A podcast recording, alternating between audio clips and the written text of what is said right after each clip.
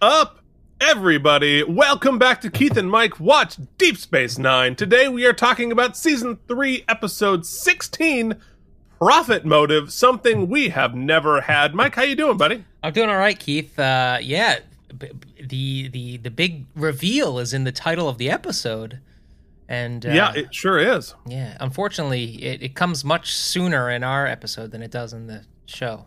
But I guess Well, only if you're paying attention to the spelling, which I never did in the 90s. So, no. In fact, uh, you know, since I have to look up, I don't have to. Since I choose to look up what other shows were airing on this date, I'm actually paying more attention to to episode titles than I ever have before, and I recognize that a lot of people attempted their cleverness in the actual episode titles. Yeah. And it's lost on most folks, I think. yeah, it, it sure is. Well, I mean, look, you know, you you we writers are just trying to amuse, you know, ourselves and each other, right? Mm-hmm. We got to come up with something, got to come up with something clever. I guess. so. Uh, you know, so uh so there it is. But uh while we talk about clever titles, we have to talk about last week's episode, Heart of Stone, and give your ratings. Uh, before we can determine who was the winner between Mike and I. which is important. Uh, tremendously important. So here is what you said. If you would like to leave your ratings, just leave your rating in the comments below about this episode, and we will read it next episode. See, it's a, it's a whole complicated system we got going there. So last week, Joshua Cronin gave it a 92, Jason Moe gave it a 77, YouTube viewer gave it a 75, Delusions at Noon with a 79, JD came in high at an 86, Worf's Boat Shivs at a 75, and Harry Pothead as well with a 75. But with the super tip, as always, that's how you get your comment read on the air. You leave a super tip down below. Below our buddy Just the super tip. I've been waiting to make that joke. I don't know why I haven't done it before.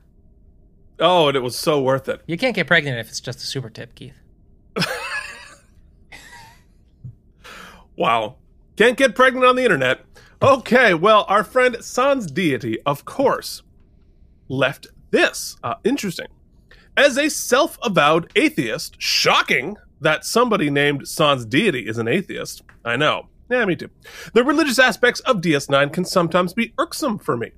For example, the prophecy in this episode only comes true like all prophecies that come true in quotation marks because the interpretation is changed after the facts come out 100% ds9 does a great job with religion overall because it's never overtly preachy or uh, and the metaphysical religious aspects are born from the real beings as the prophets do exist so it's not 100% just corporeal beings being shoehorning their religious beliefs into facts feel exactly the same way. That's why, as I was saying last week, that's why I really like how Deep Space Nine handles it. Uh, he continues uh, religious discussion aside, I'm not a huge fan of this episode. It's predictable and no performances stand out even to save it. Say what you will about life support, for example, at least it has Nana Visitor's amazing performance in it. There's uh, this one is just there to me. You know that the prophecy is going to come true in some form and all the doubters will be proven wrong. I wish that there were more examples in fiction overall where the skeptic is the one who is proven right, not the believer, since that's far more true to life. That's also really fair. One saving grace is the common theme I'm noticing on my rewatch. Even in the bad episodes, there are important moments to the show. This is another one that takes Sisko further along his journey as the emissary and adds an important texture to the series, so I can't completely hate it. So it's 50 self sealing. Hell yes, they're self sealing stem bolts from me, just right down the middle. It's also pretty cool that two random 90s movies you were discussing on this show, Dave and Sister Act 2, are the first two movies I ever watched when I finally got cable in the 90s. Hey. So they always have a special place in my heart. I just watched Sister Act 2 with my kids, so it was pretty cool. It showed up this week in the episode. When Jesus washed. Oh my lord. We're gonna go back to that well a few times. I, I, I will have you know, I'm using monitors, right? So nothing that I'm that's that's coming from you is is playing out loud in the basement here. But when you did that, the cat went. Well, there you know. So it was so loud it came through my monitors. Uh, how bad is your hearing that you jack me so loud? Uh, bad. you would, I mean, look. It, not only are we doing all of these shows, but I'm recording my demos and all of my, uh, you know, the album, whatever I'm working on, which means I'm screaming like 17 layers of high notes into this. Which, in order to, I have to. It's terrible. I, I, um, not good. Not good. Anyway, uh, let us hear from our last adjudicator of last episode From, the, desk of Chancellor Jen. Here we go. Spoiler alert. Chancellor Jen loved it. Colm Meaney was amazing, and I love the Cardassian scientists. I agree with Keith that my favorite scene was Kira and Sisko when she tells him she believes he is the emissary. They are so, so good. Jen, did you watch our episode? Yes. She, Keith, it's it's beyond the pale. Now, what's very what what am I? well, no, no, hold on. I, I hate to air my marital grievances on the internet for everyone, Oh, that'd be a first. But I'm noticing something here. Mm-hmm. I'm noticing that a she agrees with you a lot. Well, obviously. B she's watching us talk Mhm. about the episode. But twice now, when I've asked her if she wants to watch the episode with me, like we promised the patrons we would do this season, she's Uh-huh. busy or just flat says no. I think because she wants the episode, wants to watch the episode with me. So maybe we I'm need to cool do start a, the at a another patron tier. Keith and Jen watch Deep Space. Nine while Mike mopes in the other bedroom. Because Keith and Jen like each other way more than we like so you. much That's more always gonna- compatible. So much more compatible. All right, uh, she continues 92 stem bolts from Chancellor That's absurd. It just wasn't that good an episode. I'm with Mike on this one. singing when Jesus washed with the chipmunk filter 100. So look, see, right. she, I she was likes. acting a fool last night. I maybe I'll post it on the. Th- I just was. Oh, was she like, sent me a video. I saw I you was acting feeling like a it, fool. and whereas I think ninety percent of the population of this planet would tell me to shut the up because it was a Mm-hmm. Monday night. She thought it was hysterical and was recording it, and I was like, well, okay, I still got it. Yeah, yeah. Well, I, it's a it's a, it's a fun video. I, I didn't respond because I was doing my D and D, but no, it was a. Everything about the last thirty seconds of things we said, or yes, you can watch me every Monday night on Broadway Hit Points, streaming live on Twitch and then posted to YouTube later. All right, so uh, so there we go. So the average rating for everybody else was a seventy-six point one two five. Both of us came in hotter than that. And uh, that makes you the winner, closest at 87. Congratulations, Mike. thank you, thank you very. what are you going to do with all your winnings? I'm gonna uh, play a fake applause. Okay, very good. All right, so what do you say we talk about Prophet Motive? Let's do it. All right. So this episode aired on February 20th, 1995. The top song, I can't wait to hear this one, Mike. Right here in my monitors was Take a Bow. Madonna's Take a Bow. The something's over, take a bow. That's all I remember about that one. It was like one of I'm- her one of her rare ballads. That's I, I'm amazed you remember that much. I I watched the video. I'm like, I have no concept. Me something's over, take a bow. Right? Something like that. So I think it was yes, that was about right. Yeah. I I don't remember it, even though I watched it yesterday. Uh, speaking of things I don't remember because it was a little bit out of my time, the top movie was the Brady Bunch movie. Marsha, Marsha, Marsha. That was one of the. That was. I remember it being clever because they made it a, a hard spoof. It was a hard spoof movie, and that that was could have been controversial, Keith. But I remember seeing that in the theaters and thinking it was okay. We saw it in the theaters. I did, Did yeah. you watch the original Brady Bunch? I have watched a lot of the Brady Bunch. I don't know if I did at the time, but in, subsequently, I think I've mentioned. Why did you at- watch the movie if you hadn't seen the show? I think I watched enough of it. I went to the movies a lot. I, I my friends and I we were big into going to the movies. I liked popcorn and I liked Well, I mean, getting doesn't? out of my house.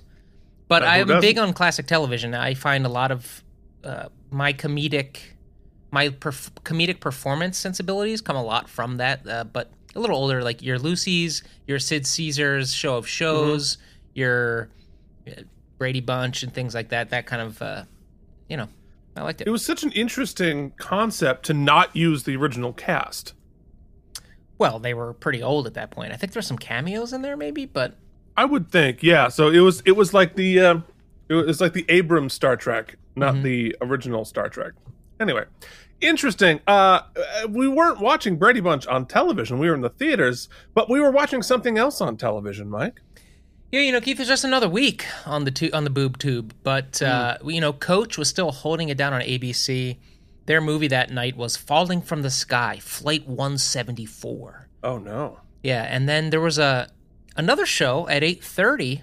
I love when we come across sitcoms that took a swing and apparently were a miss because I don't remember even their existence. There was an ABC sitcom at 8:30, so they used Coach as the lead, and they were trying out a new show called A Whole New Ball Game.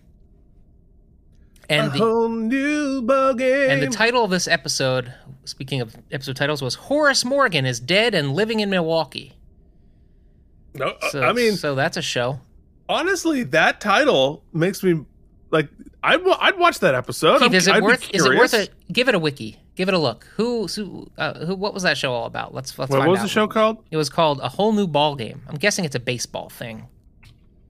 Oh, hold on. I mean, why did I go to Wiki? I I'm an IMDb. You do your thing. Uh, while you're looking that up, CBS had the Nanny, Dave's World, Murphy Brown, and Cybill and Chicago Hope all new. So that was a Oh, killer was night on Corbin CBS. Burns and oh, we've looked this up before. During oh during the practice stuff. No, I think we've done it on this show with Corbin Bernsen, Richard Kind, Oh, John yeah. O'Hurley, Mhm. Julia Campbell. Remember we talked? Yep. Somewhere somehow we talked about this. Fox was rocking Melrose Place Models Inc. Fresh Prince of Bel Air, brand new episode. Will is from Mars. Blossom was a mind with a heart of its own. And then the uh, movie of the night over on NBC was A Woman of Independent Means, part two. Ooh. And then, of course, Keith, UPN bringing the big hits Star Trek Voyager, Eye of the Needle, Platypus right. Man, and the show Pigsty. Five cards, no stud, which has a rating of 2.7. Wow. Which uh now is a pretty good rating. Yeah. yeah. There wasn't as much to mean- watch back then. No, there was not. Yeah, Eye of the Needle in the segment "What Was Voyager Doing?" Uh, excellent episode. I think one of the best first season episodes of Voyager. All right. Uh, really cool. Yeah, there's a there's a there's a whole there's hope. There's a twist. It's good stuff. All right. Speaking of hope and a twist, on our weekly world news headline, we've got some we've got some sad news, Mike. The Oh. Loch Ness monster is dead.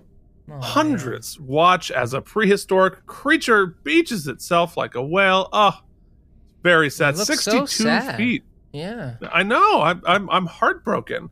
I don't know why all the people watching are from the 50s, but they are. Yeah, and they they didn't even like give you a they, didn't even try. Did they not have drop shadow back then? I don't think they did. Uh, Yeah. Also, none of them are looking at the dead. like No. literally, nobody in that picture is looking at the Loch Ness monster. Yeah, you'd also expect more people, you know, if a, if a prehistoric animal washed. Well, you don't know if you zoomed out. There might be more right. more people there. 62 Anyway. foot beast was over a thousand years old. They did some carbon dating on its butthole. Yeah, it's very sad. Yeah. Very sad. Wow. Okay, well, we're done dating buttholes. Let's talk about who directed this episode. Holy moly, Mike! Do you do, do you remember who directed this episode? Should I know that? You sure as hell should. Bec- it's Rene Auberjonois Oh, Aubergy. uh, directing his first episode of Deep Space Nine. He has one funny scene, so now it makes sense why he gave himself a good little cameo right? episode. And Yeah. and uh, and he's directing his buddy Armin. So good fun. It is written by Ira Steven Behr and Robert Hewitt Wolfe with a story source from William N. Stape, who also contributed to the episode Homeward on Next Generation. What do you say we find ourselves some trivial trivia? Now, Keith, waste your time with trivial trivia. Okay, we've got a couple of interesting things this week. Starting with uh, in the wormhole scenes, where we go and hang out with the prophets, uh, Renee worked with the DP to replicate the look from Emissary, but also added a new uh, technique to it, which I thought was very effective. And as a Photoshop person, I was like, this is cool. I, I do stuff like this. It's a two shot overlay. So they they shot everything twice, one in focus and one out of focus, and then layer them on top of each other. Um, which is something I do in Photoshop all the time. Because like if I if I want to, you know, shallow the depth of field hmm in a photograph, I'll I'll d- copy the sharp one and then I'll blur the second one and then and just cut out the sharpened part and reveal the blurred parts underneath it, which is kind of what they did here. So it's sort of like a Gaussian blur, blur but you get a little more control over it because you. Yeah, exactly. Yeah. It, it, well, right, because you you can choose exactly which parts and how much you want to do, and you can you can do that as many layers as you want. So if you want like a really extreme, you you can do sort of three levels of it. Anyway, doesn't matter. So uh, also, the Carrington Award storyline is an inside joke for the writers or the production team because uh, Next Generation was actually nominated for the Emmy for Best Drama in season seven. And despite nearly being impossible for a sci fi show to win, some of the team became convinced somehow that they were going to win. And so they basically just wrote that story in as the Carrington Award idea. Interesting. Well, I'll, I'll let it. T- I'll tease it out whether Mike, Mike's half of the podcast, thinks that that inside joke uh, played 28 years later. Uh, yeah, well, that was interesting. You know, the only time I uh, won a sort of a big award like that, they told me before the show that I won, Huh. Interesting. which was which was, I, I guess because I had to because because of like the technical stuff, I had to get backstage hmm ahead of time to accept it. I couldn't come from the house. I often think it'd be better if they tell the people who lost in advance, so just so they don't Hmm. embarrass themselves by making face on national television. I mean, like you've got to be aware of face discipline once you're when you're on That's television. That's that's that's always important. That's fair. Face discipline, folks. Mhm. But It's not not something we have ever demonstrated here on this show. Mm-mm. But um, there it is. So uh, this is the only time in the series we hear uh, Maihar'du's voice. Uh, Is that Tiny actor doing the voice? Actual voice. Oh, cool. Yeah, it's Tiny Ron. Uh, but uh, it, it, of course, only as a prophet, because as we learn in this episode, Maihar'du does speak, but only to the Nagus. That's how that works. And this this I, I found fascinating. Speaking of 70s television, right? The first version of this story, the concept of this, was written as a spec episode by Ira Steven Behr that he wrote for Taxi Ah, and uh, and then adapted. It was it was like I I don't know the characters' names, but one of them was like he was going to like this old guy who was the notorious playboy to learn how to like meet ladies, and then when he goes for help, he's like given it all up. He's renounced it. He's a better person now, okay. and they're all disappointed. Like so that was the bit. basic.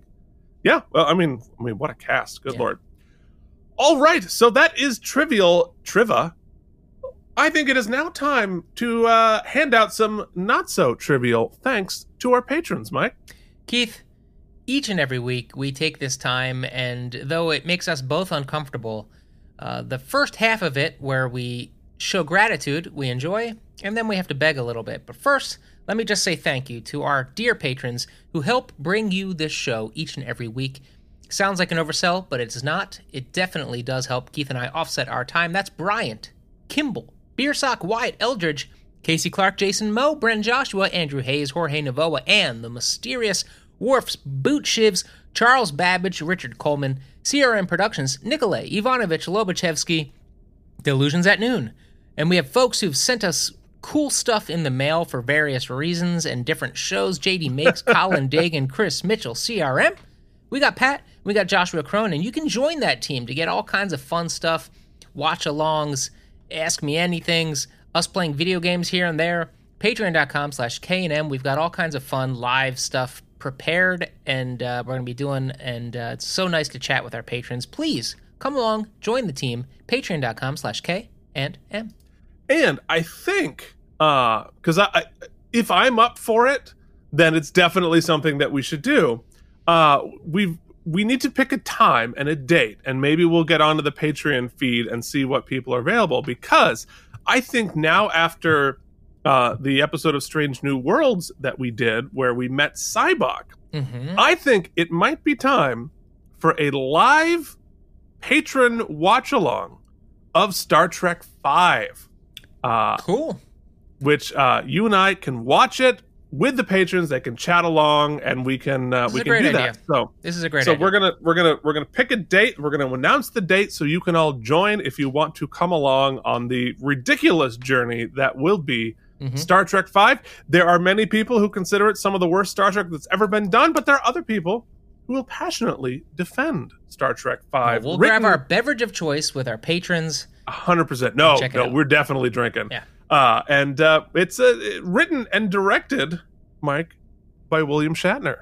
Oh, I can't. Oh, speaking of Shatner, sorry, quick side note. Y'all, on Fox, and is now available on Hulu as well, there's a show that Shatner hosts called Stars on Mars, Keith, where it's basically they sequester all of these celebrities. Well, no, there's some. You got Ronda Rousey, you got uh, Lance Armstrong, you got. Um, uh, what's his name? Oh my God, running back. You know, people Marsh- Marshawn Lynch.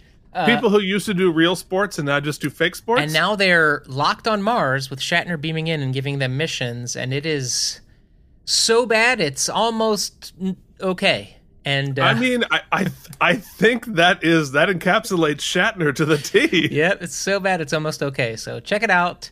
Uh, I might force you to watch one of those things because it is crazy. Okay, moving on. Okay, so uh, yeah, if you want uh, to be involved in the live viewing of Star Trek Five, uh, you better hop on to Patreon.com/slash K and M. Okay, so our guest stars this week include Max Grodenchik as Rom, Juliana Donald as Emi, Tiny Ron as Maihar'du, and of course Wallace Shawn back as Zek, uh, and Bennett Gilroy Guillory as the medical big shot. I think it's time to hop into the screening room. What do you say? Keith, let's do it. Hmm.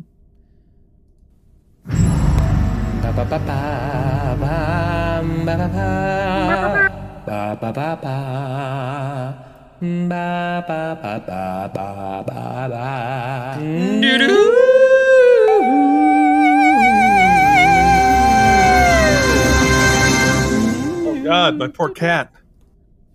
Okay, so uh, we're going to begin in our teaser with a very uncomfortable scene because Quark is being uh, given, let's call it ear relief, trying to unload some self-sealing stem bolts. Gross. To an alien lady who actually knows what they are and how to use them and wants them. Mm-hmm. Yeah, it all, Uh, it's all on the up and up here. And they are about to consummate the deal. Uh, you don't have to be so gentle when Rom enters in a frenzy.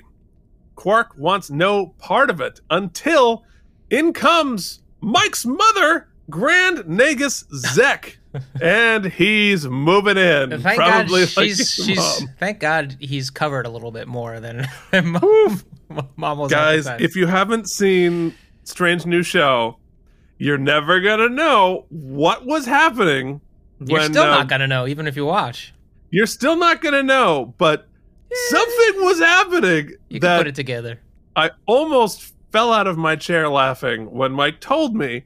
So, and you can see the moment right there in the episode as the thing that happened happened uh, when I was confused. And now that I know what it was, I've watched it like four times. So don't. Keith never watches our stuff. I have never watched us, but this I had to go back and see. So uh, don't don't miss it.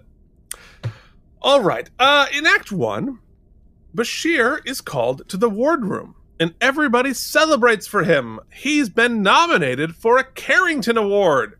Bashir is confused.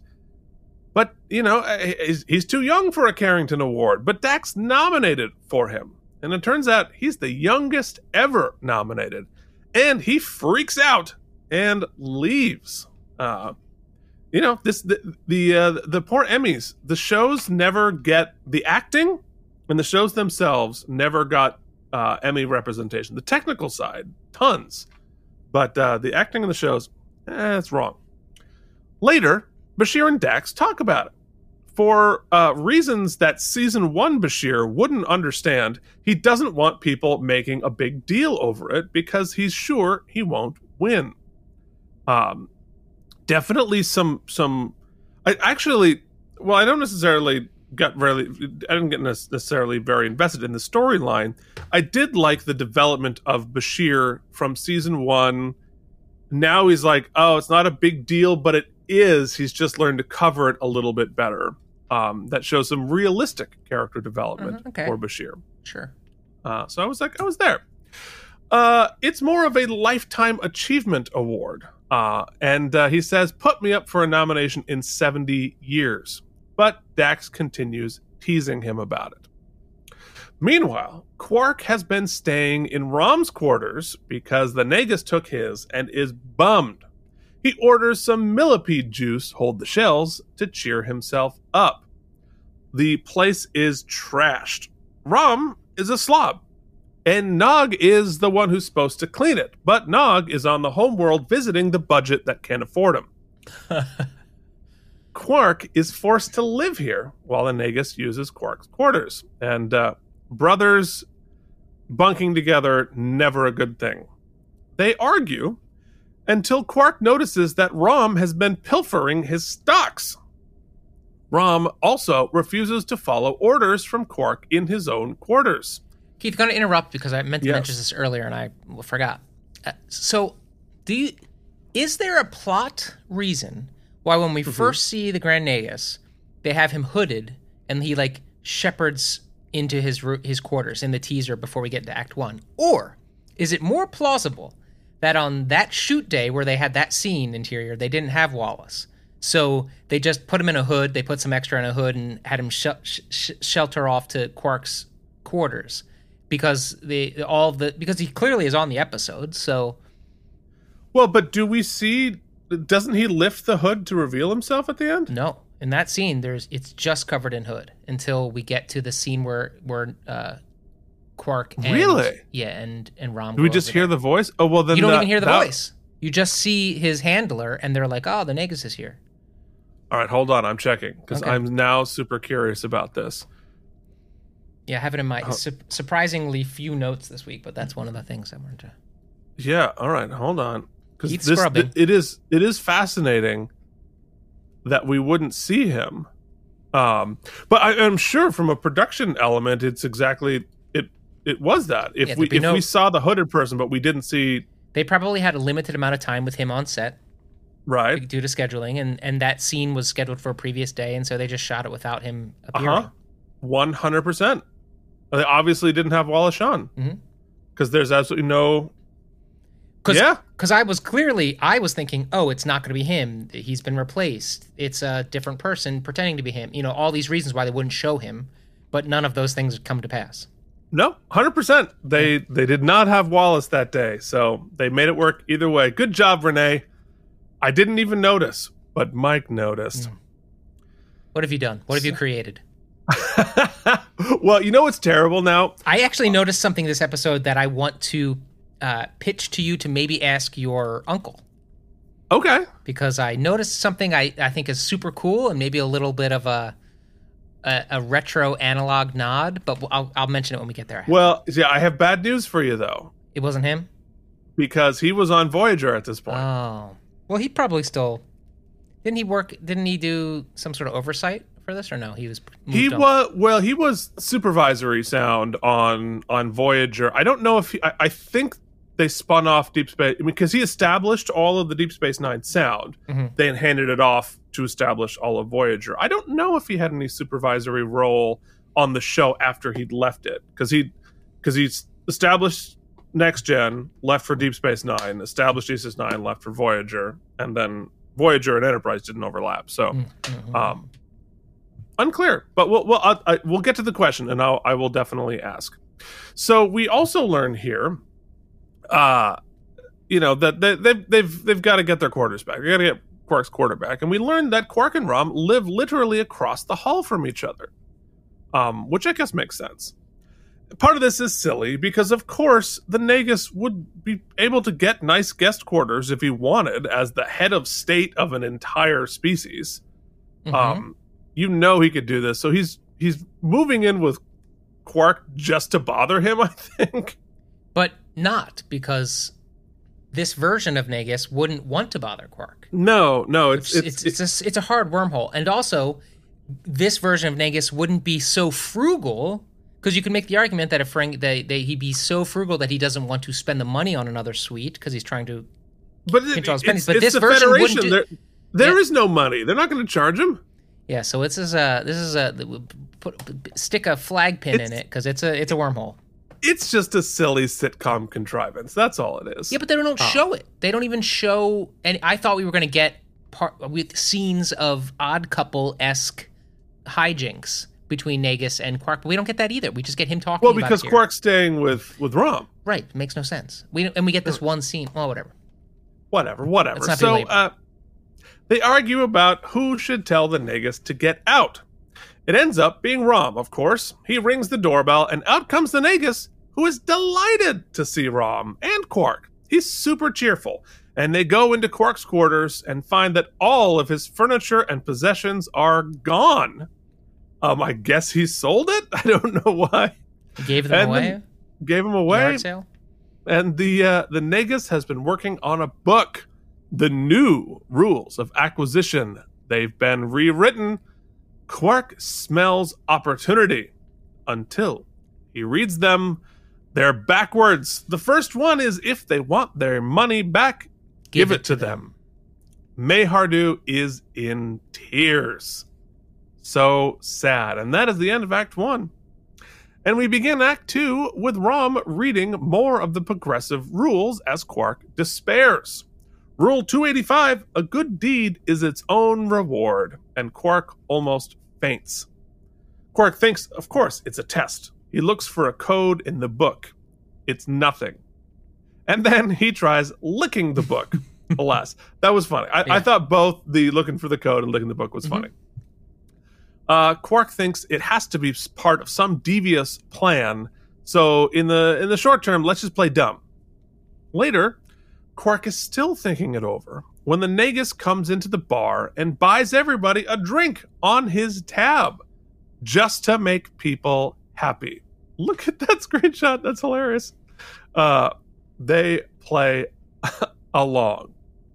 Then the Nagus mentions he's giving up Beetle snuff because that's no fun for the beetles. Uh, pretty good, Keith. yeah, there it is. Uh, then I'm so sorry. That's on the internet. Then now you have to do do your nagus at some point today. So then we find out that the no. Then we find out the nagus has interfered with Quark's stem bolt deal. He told the lady that Quark was screwing her and told her where to get them wholesale. And tells Quark he should sell them at a fair price. And this is just too much for poor Quark. Later, we see O'Brien and Bashir playing darts in the cargo bay. They realized that the darts were a hell of a lot easier to set up and tear down than the racquetball set. I do love just a quick mention that the future element of this is that oh, when you hit the one spot with the darts, it lights up and keeps score for you, which is like a toy we've had. I have one in. I have one in the in the garage right now. Yeah, it's higher tech. It's space darts. Yeah. It's got to be space everything. That's Yeah, the whole right. space jammies, space blankets, space Yep. darts. Oh, come on. It's so much fun. Uh, and uh, so uh, Keiko is away again. Apparently, maybe maybe ran off with Nog and the set for the uh, racquetball. And uh, so O'Brien is making Bashir play constantly. They discuss the Carrington Awards, and O'Brien says, I would vote for you, but you don't stand a chance. And of course, this is a way to get Bashir to suck at darts. So Bashir turns it around and asks, "Eh, So how long is Keiko going to be gone? To make O'Brien suck at darts. Um, I thought it was cute. I mean, like, we've all done that. Uh huh. Um, and so, and the, the darts is going to be a thing. Okay, at least that's nice to know. Yeah, we're we're building. We're building. I, I, I- why am I getting the telepathic sense Mike was not a fan of this episode? We'll talk about it. Later, there is a flurry of activity in Quark's quarters. Rom and Maihar'du are setting up the headquarters for the Ferengi Benevolent Association. Quark continues to be baffled. In Act 3, Quark pulls Rom out, who is now a senior administrator and loving the job. The Nagus is going to mold Rom into an evolved Ferengi. We're moving beyond greed. Rom is delighted, and Quark has been named co chair of the Benevolent Association. Quark is naturally concerned they're all going to be thrown off the Ferengi Tower of Commerce once folks get wind of his new plan. Which makes sense, actually. I think that's probably a fair anxiety for, for Quark there. I mean, God, look at the faces on Max. It's a, yeah, that's a great. We're up here, and we're gonna go down there, and then Rom goes. They do have some good beats in this episode. I'll say that you know, as as kind of uh, what's the word I'm looking for, slapsticky as it's supposed to be. They they commit to it, and so it, it's not a disaster. You know, you have to if there was no if the commitment level wasn't as high, I think it could have it could have gotten a little schlocky, yeah, or more, more so. more so. So uh they try to get the Naba, the Nagus some help because there's something clearly wrong with him. They get him checked out by Bashir, but there's nothing wrong with him. He's in great shape. Quark doesn't buy it and demands more tests, and he taunts Bashir about the Carrington, of course. The Nagus pays Bashir to donate to charity and announces he's going to give a gift to the Bajoran people tomorrow. That's weird. So later, Quark and Rom try to break into the Nagus's shuttle, but they're caught by Maihar'du, who, instead of busting them, helps them onto the ship. And they discover one of the missing Bajoran orbs. Now something's happening. 29 Yes, Mike. minutes into the episode, this reveal happens. Yeah, So there's only 16 minutes left. we gotta move fast. We gotta move fast. So Quark and Rom fight over the orb, and of course it opens, and Quark is thrown into Prophet Vision World. There you go. There's a screenshot for your uh, for your There it is. snap your thumbnail key. So uh, he meets the Nagus in there, who taunts him while zapping in and out all over the station like a lep, like Leprechaun. Remember those movies? The yeah, Leprechaun remember- movies. yes, 100%. Uh, he tells Quark to make a leap of faith, which he leaps off of everything. I mean, this reminds me of. Pee Wee Herman's Mecca Like a High, Mecca Hiney Ho. That might be the screenshot Yeah. if I can find a way to get the contrast right. Do you So remember it's Mecca Like a clear. High, Mecca Hiney Ho? Sure, I do. I remember Pee Wee. What was the name of that genie, though? It was just Genie, right? Just Genie. Yeah. Yeah. I love that show. Speaking of Photoshop, we got we got to fix the, your corners on your uh on, on your your Is that me Your pad there. overlapping?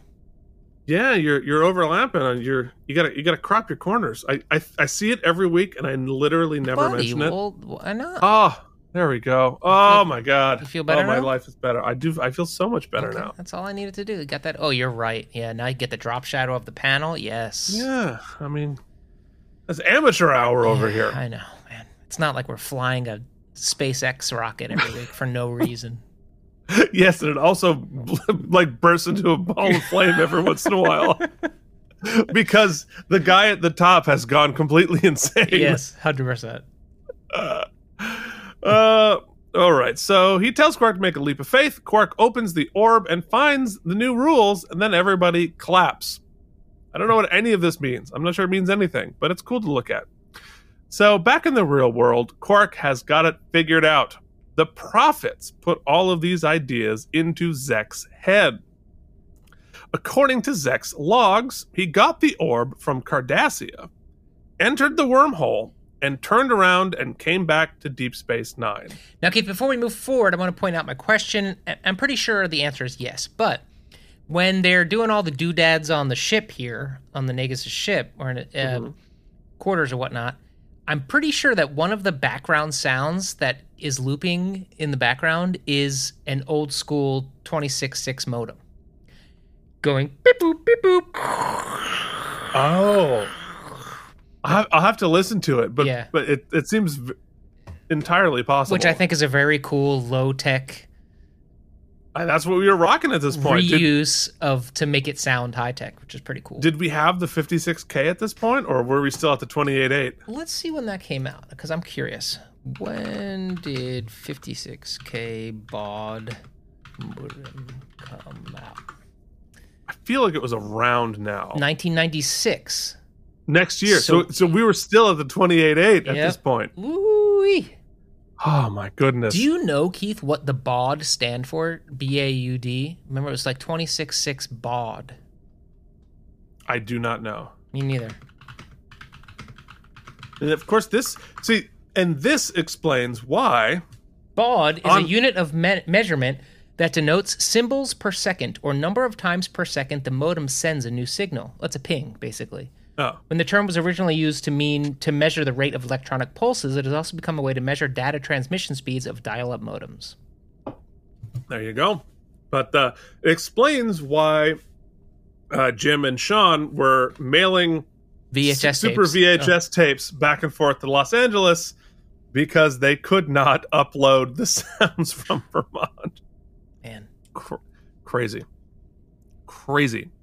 Uh, all right. So he thinks Zek went into the wormhole uh, to find the aliens to figure out what what sentence did I try to write there? He thinks Zek Zek went into the wormhole aliens to see the figure. He And they basi- so he wanted to he was trying to ask the prophets to tell him the future so he could make some Oh, early right, stock future. investments. Yeah. Hundred percent. Thank you for because I write these fast. Mhm. Yes. So, uh, of course, be, before we get there, because I think that is like an actually interesting thing that he would totally Yes. do. How did he get a Bajoran orb from the Cardassians? The Cardassians are not just going to give him that. They're they're they deny that they even have any. Let Yeah, they don't actually clear that up, do they? because like the Cardassians, we know the Bajoran orbs are intensely valuable. They're a huge negotiating piece with the Bajorans. I can't imagine they would just. I think there's only nine of them in existence. He like it's weird it, that he would be able to just grab one.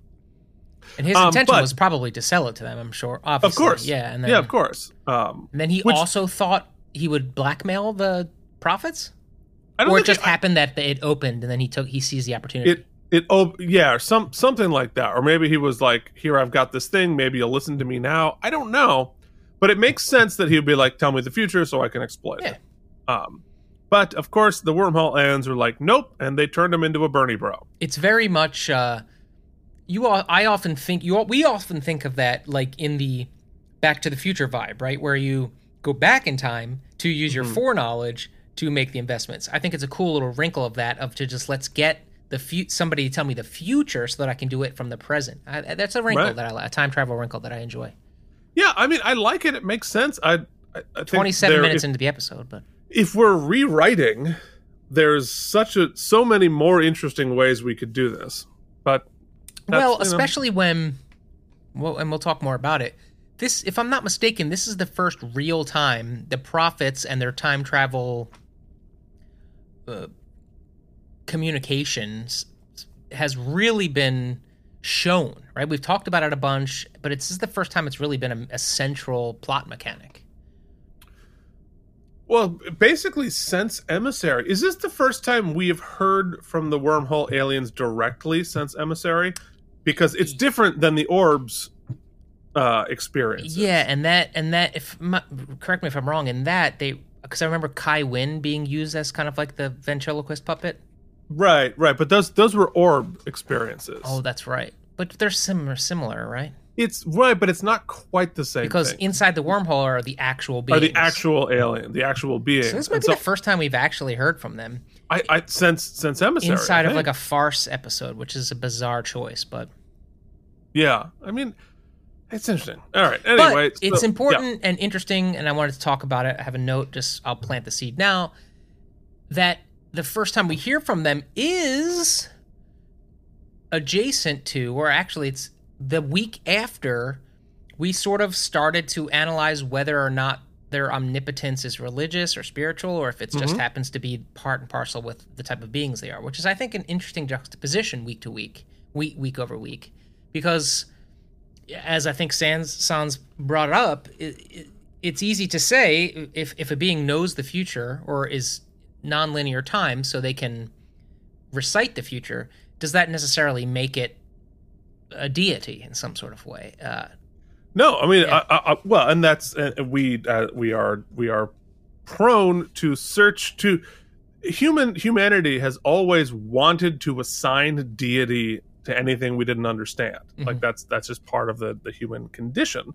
So of course, it was a thing we didn't we it was it was more powerful than us. We didn't understand it, so it must be a deity. But I don't think there's any.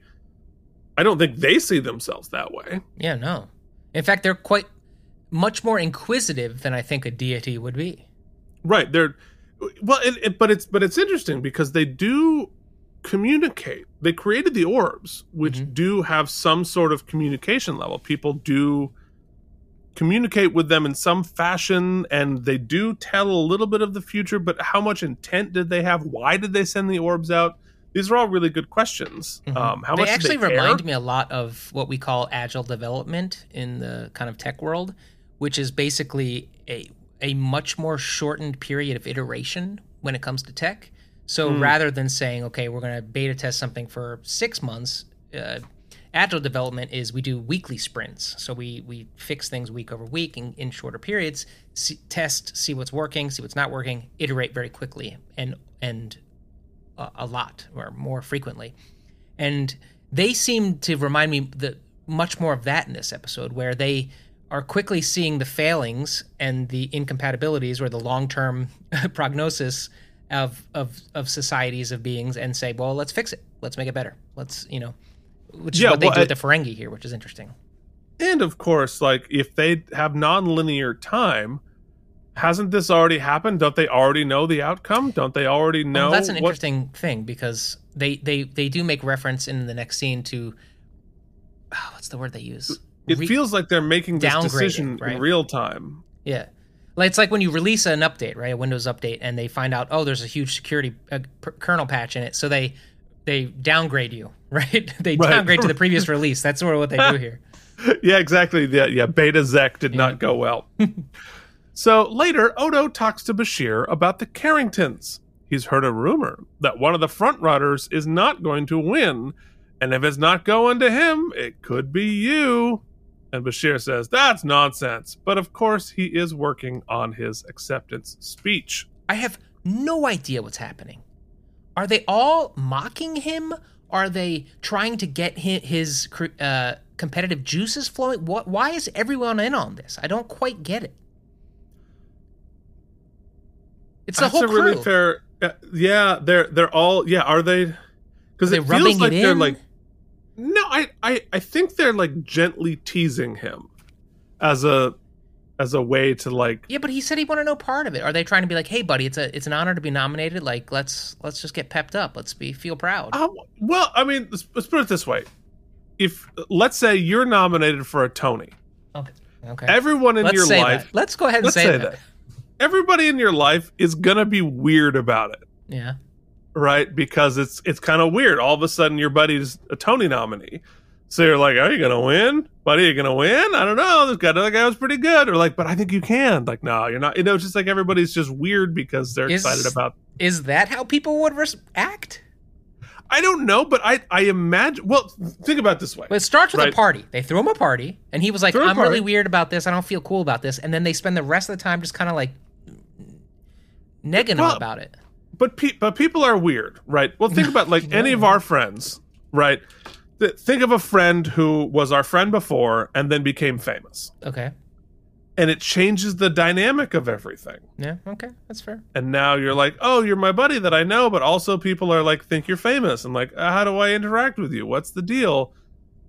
It's it. People act weird. I I think just people act, I, I, and obviously, zooming out, this was the experience of the people working on Next Gen. Everybody around them became experts on who was going to win the Emmy, and they were just weird and about the whole thing. And so I think they were all just different conversations. They whereas I had. whereas I don't, and clearly there's a lot of truth to that because it's it's what is right. It's it's documented at this point. From you get the very interesting you get to kind of go back in time and have the me experience, which is like none of that context i- exists to me until you tell Right. me.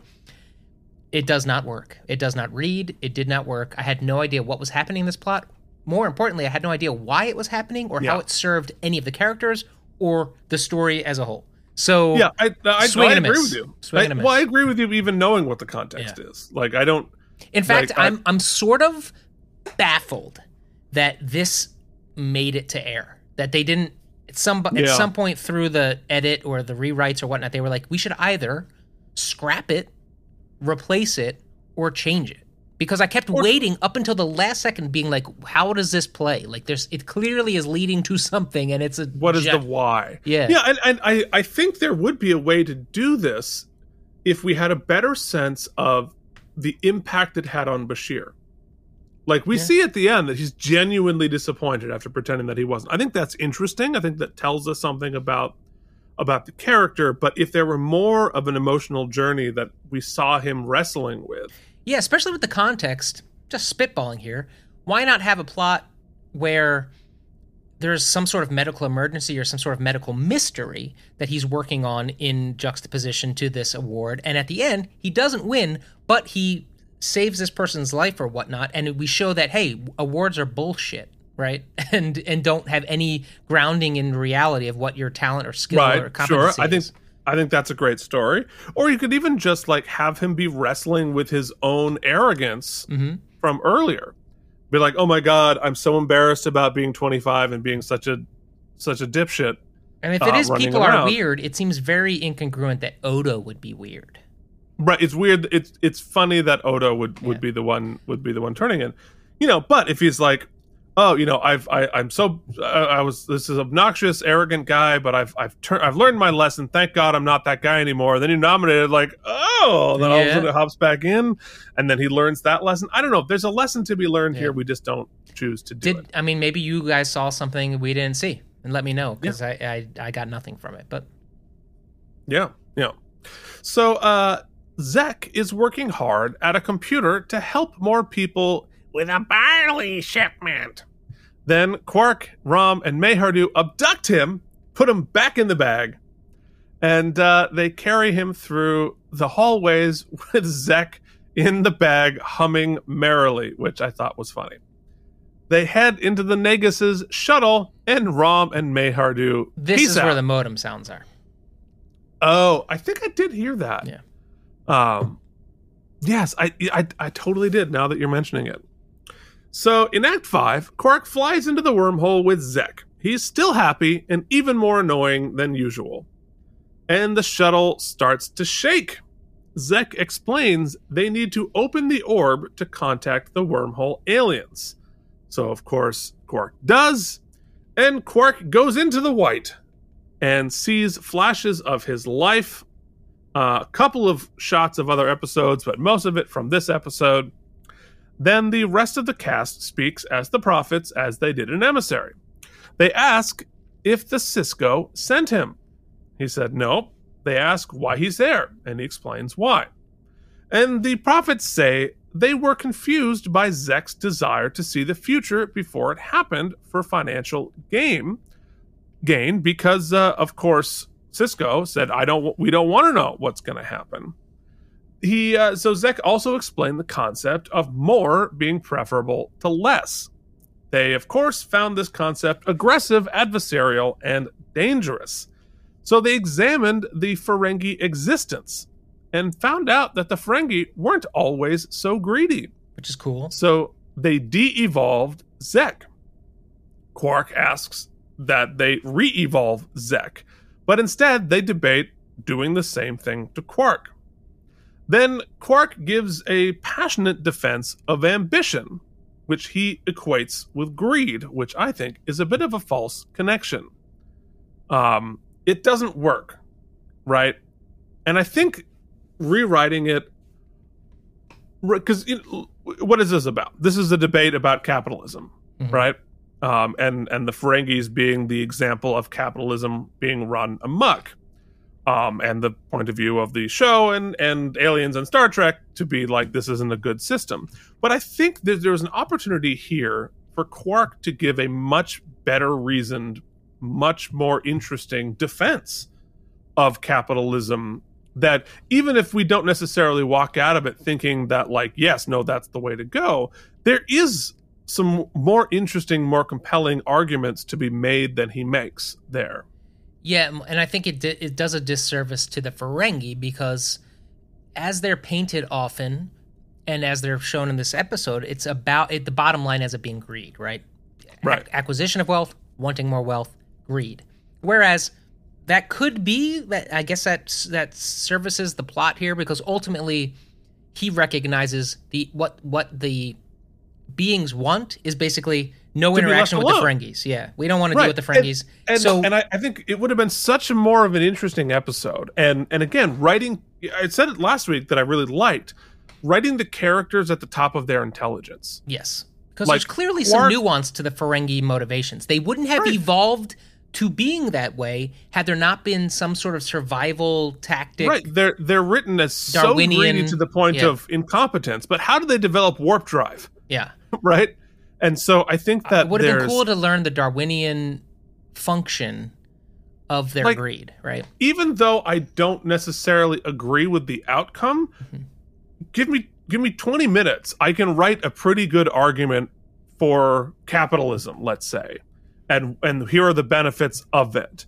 And I think that um I think that Quark should have made that and and what should have turned the wormhole aliens where they're okay, there is a purpose for this way of thinking. It does, you know, it, it deserves to exist. Maybe it needs some checks, more checks and balances, maybe or whatever. But their point of view is valid. Let's leave them as they are, as opposed to we're annoying and we're just going to leave you alone, which is what they settled on. Um, I I think the bigger point, right? If you if the show's point idea is to make an argument against capitalism, it is a much more effective argument if you dismantle the reasonable, you know, like good arguments for capitalism, then pick it apart. Not set up a paper paper doll defense Straw man. and straw man exactly. It, it- it set up a straw man defense. That if it was a good defense, then they went at it. That would have been so much more effective and made this episode about something, as opposed to the Ferengis are annoying. fair. I, I think that's a fair critique. so uh anyway so quark does make the the point you know if you keep changing folks the ferengis are going to keep come back and bother you um blah blah blah we know this and he says make zek normal and i'll make sure nobody else bothers you and that is the winning argument so they beam quark back and we discover the classic zek is back he's going to try to sell the orb to the bajorans and quark is happy later in the wardroom they all watch the tonys together they announce the winner, and it's not Bashir. They're all bummed. And Dax checks in on Bashir, and turns out he's really, really bummed about this. Um, I don't know what we're supposed to take from that because we didn't really write anything about it. Zero journey. Um, Zero, just none of it. That was one of the more baffling things that's happened on this show for me. But He, he he really wanted it, I guess. I mean, understandably, right? Yeah. Like, as much as we all pretend like it's an honor to be nominated, of course you want to win, right? And people, and I mean, and I maybe think that's what they're saying. Like, you know, you know, it's as silly as much as we know that this is not. We're not generally supposed to win these things. You then get your hopes up, and then you're still disappointed. And, and like you know it like okay so you want to you want to write the human story of it shouldn't matter but it does Mhm. and maybe that's okay. It's understandable right? Write that episode. Yeah, a lot of episode missed here. Anyway so uh at the end zek confirms that the revised rules have been destroyed and the only place they exist is in rom's head. Quark is bummed he didn't make any profit out of all of this but then Rom announces that he embezzled money from the Benevolent Association. Good job, Rom. And that is the end of the episode. Um, the only place they exist are in Rom's head. That's interesting. Maybe that's going to play forward. Mhm. Who knows? I think it is time to move along home and discuss this episode. Oh. Oh.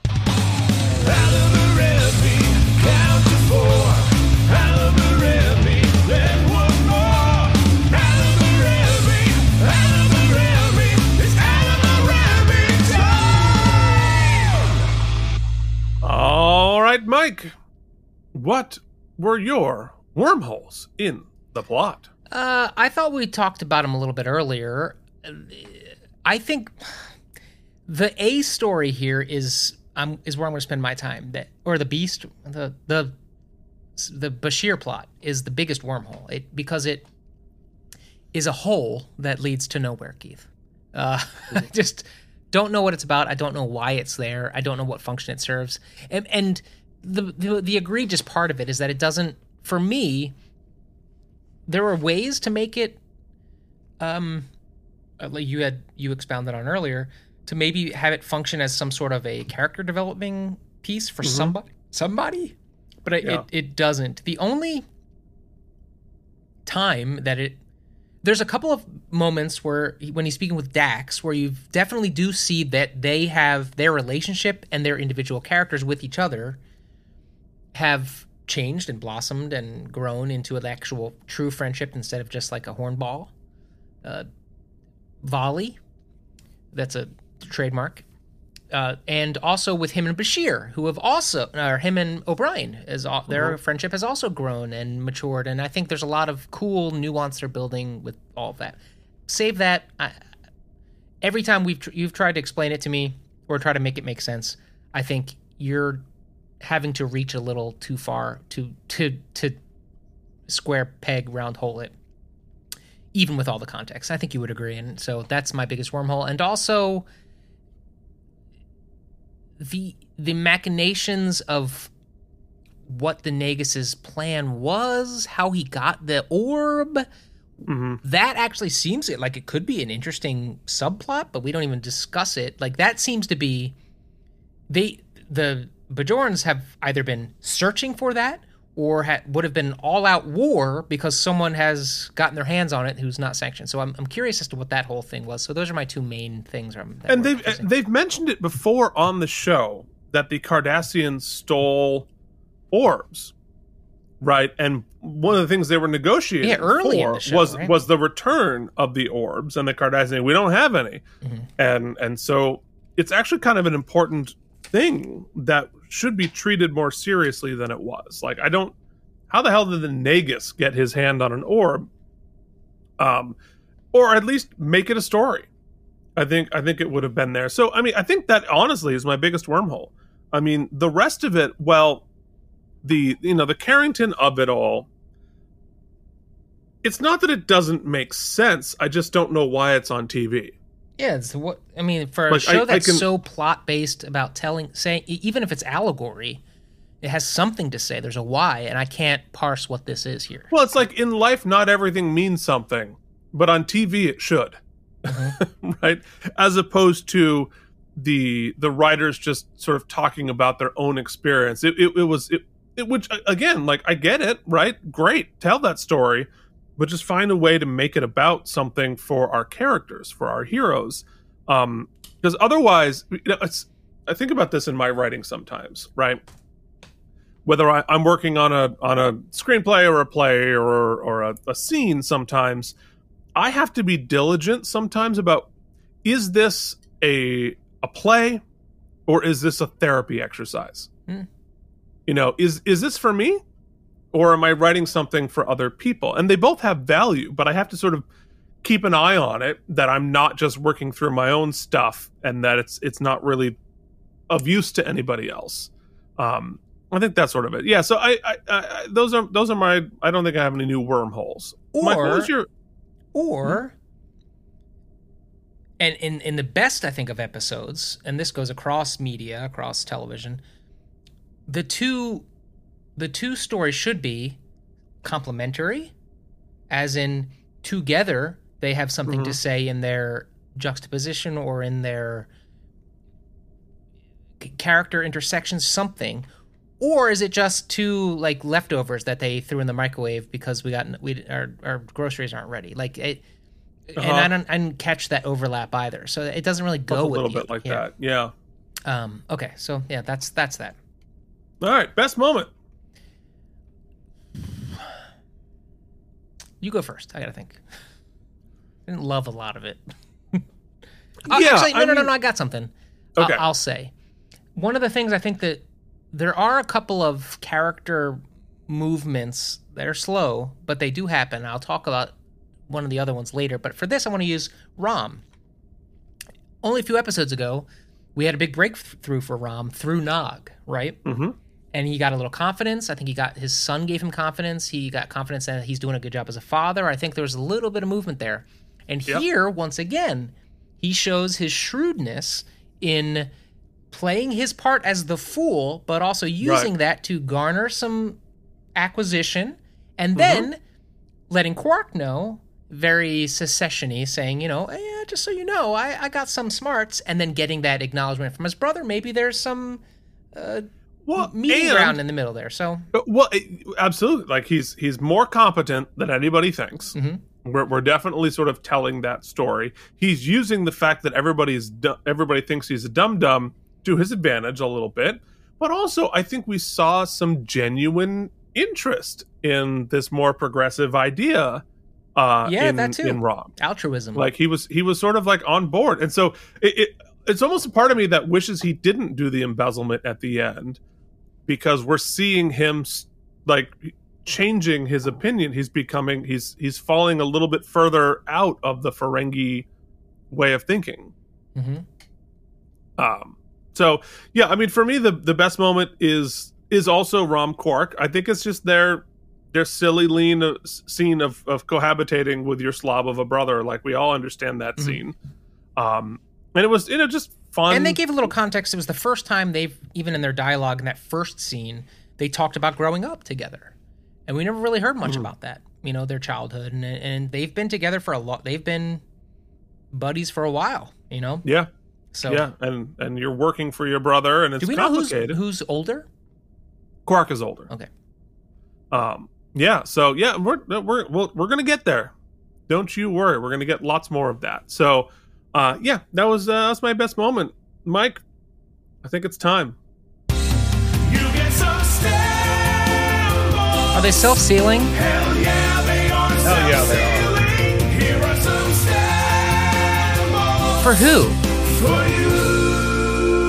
For you, Mike. For you. See what I did there, Keith? I did. I did. It's good TV. Um. All right, so let me start with the two things I think this episode actually does for me. Mm-hmm. Because I, for the most part, you know how I feel about that storyline. I, I think that's a big knock on the episode. I also think the pacing is very bad in this episode. It's it. I get.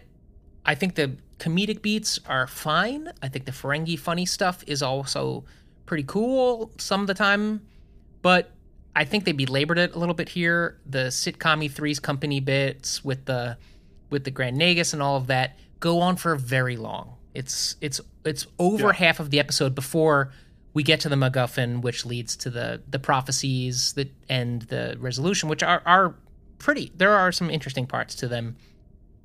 Ultimately, we leave a lot of fruit on the tree, I think, because we don't know how he got the thing or how the interaction with the Bajorans went after the fact. And I do feel like trying to sell them at an exorbitantly hold, hold one of their religious icon pieces or what do you call them? Um, The uh, relics, yeah, as, Yeah, oh, relic, as sure. um, hostage financially is actually probably a pretty big big deal politically, but we don't really deal with that Sure. either. It's just a Yeah. kind of a joke. But what I do think is effective here, and, and maybe I'm overanalyzing, but I, I they did stick out to me were two things. One, and, and they all are in. Remember, we ta- I just was talking about how when plots intersect and compare themselves to each other, it can be effective. Ask imp- in, interesting questions. Going back to last week, where we were talking, really kind of asking questions about religion and about how much religion is something that is our interpretation versus what we're shoehorning. Mm-hmm. So, two things I noticed in this episode. I'm not going to imply what I think it means, but I'm going to say I, I don't think it was unintentional. One, the the they're called the wormhole aliens, is what we're calling them. Yeah, well, it's, it's, it's prophets? wormhole aliens to the Federation, Yeah. the prophets to the Bajorans. They do behave in an omnipotent fashion. They, in that they they they have decided that they are the arbiter of how a being should be, right? hmm They've Yep. decided the Ferengi are not good in this current state, so they will alter them, and they have the power Yep. to do so, which is interesting. Yeah, they they they do not have the uh, uh, the the uh, prime directive. Yes, correct. Yeah, that's to be noted. That is something we, Yeah. we are learning here, and I what I think is interesting about that is that you could frame that very positively, right? You could say, "Our our God has decided that y- this is a sinful way of living for the Ferengi, so we are going to." Yeah, make a miracle and make him better. He's like Lazarus. We're raising him from his existence and making him a new form. Or Yeah. you could say, as as Quark kind of says, not really, but maybe that's the that this is the way we are. You shouldn't meddle with it, and it is this is you, that's interference. You shouldn't be doing uh, that. none right? of your business. Yeah. Right. Yeah. So I think that's interesting. That is something we've learned about the wormhole aliens slash prophets that I think is actually furtive and interesting moving forward. Also, and and this is one I'm interested to get your take because I might be overanalyzing it out of context with knowing how where things go. There was a big deal made last week about what what what one what, about Kira and the other Kai making Sisko the emissary and the importance of the emissary hmm and the central like religious necessity of the emissary in all of their teachings and all of their everythings right, the emissary Right, is, right. A, is the thing. Not once in this episode and we talked directly to god if you're bajorans Mm-hmm. do they say the word emissary? They refer to him as the Sisko just like they refer to her as the kira. They refer to Well, every- well, they they the the prophets never called him the emissary, right? Do they an emissary? Because I think the Bajorans. This is what I'm saying. title. What I'm saying is that there is a disconnect directly from what the Bajorans believe, the importance of the emissary, the, the religion they've created, versus from the horse's mouth. They don't refer to him Yeah. as the emissary. They don't point out. I mean, he's important, but they don't. They don't s- separate him from the rest of the, the cast members they're talking about in the episode at all. I think it's interesting. I think it's interesting uh, uh, saying something with by not saying it. Uh, just something I noted it stuck out to me because Yeah. I kept waiting to say how they were gonna, if they were interested in what the emissary said, and they don't even they don't even refer to him that way. So I thought that was an interesting thing. I think that those two things were what I took from this episode. I learned a little bit about the wormhole aliens. Yeah, like, Outside is- of that, the comedy worked up to a point and then got a little exhaustive for me. I also think it stepped on some of the more important beats we could have had. All in all, as you can tell, did not love. If we're using straight down the middle, the 50 from Sands last week, I don't think it's bad, but I can't give it more than 60 stem bolts. 60 yeah um yeah it's interesting about the about the emissary thing that's a, that's a really interesting point because like is is the emissary a title right a position within the iconography of the religion or whatever it is or is the emissary a role that somebody plays And if it's as easy as just going into the wormhole and opening up the box to talk to these cats, why are we having an election for the Kai, right? Or for the why don't we just we- go ask them what's up? Who do you who is the next one? Well, I don't think they necessarily care about who the Kai is. Because that's that is the religion versus the you know, because like does God care who the Pope is?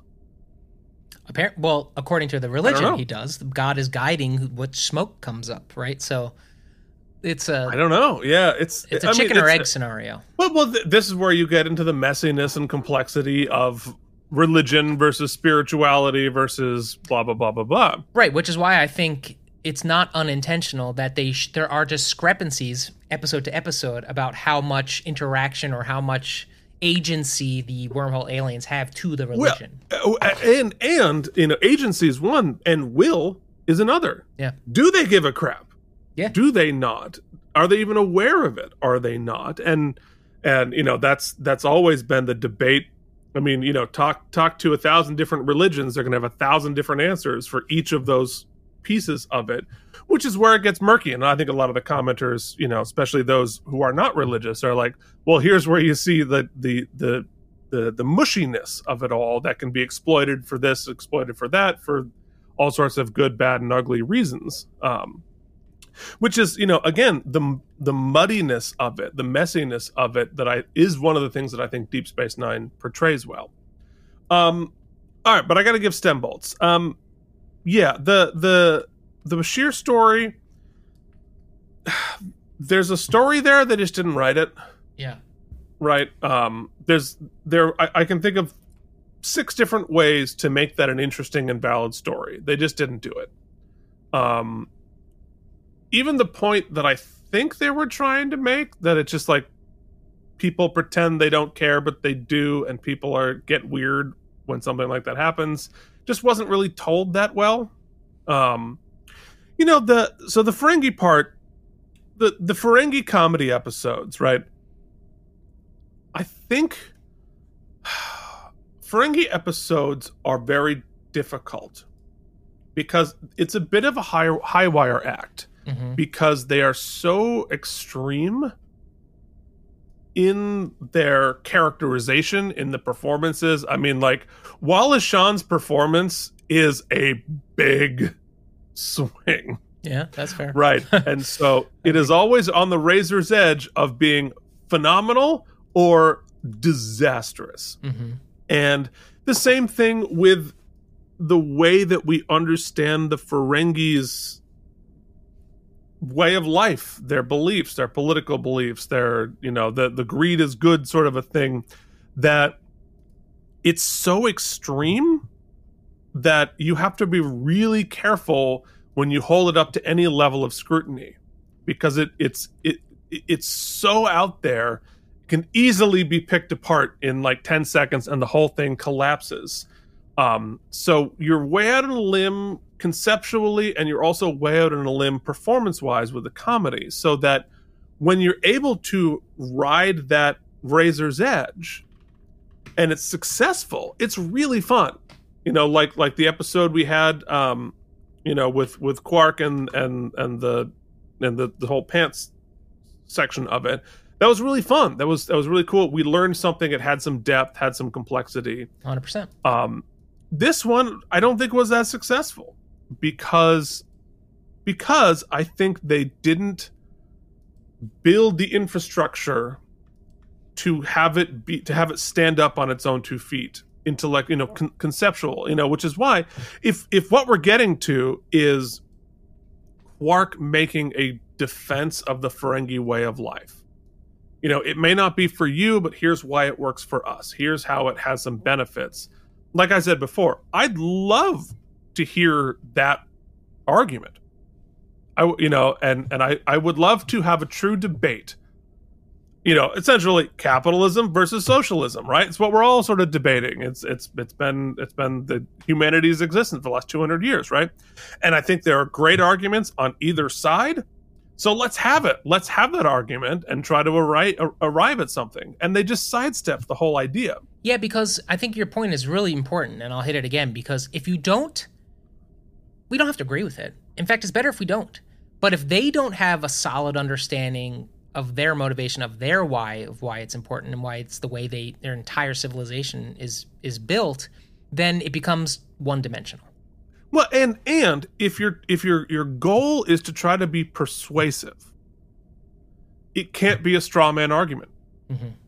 right? You have the, the most persuasive argument gives weight and light to the other side, so that when you dismantle it, you're not just like you've actually dismantled something, as opposed to this weird caricature uh, or or whatever.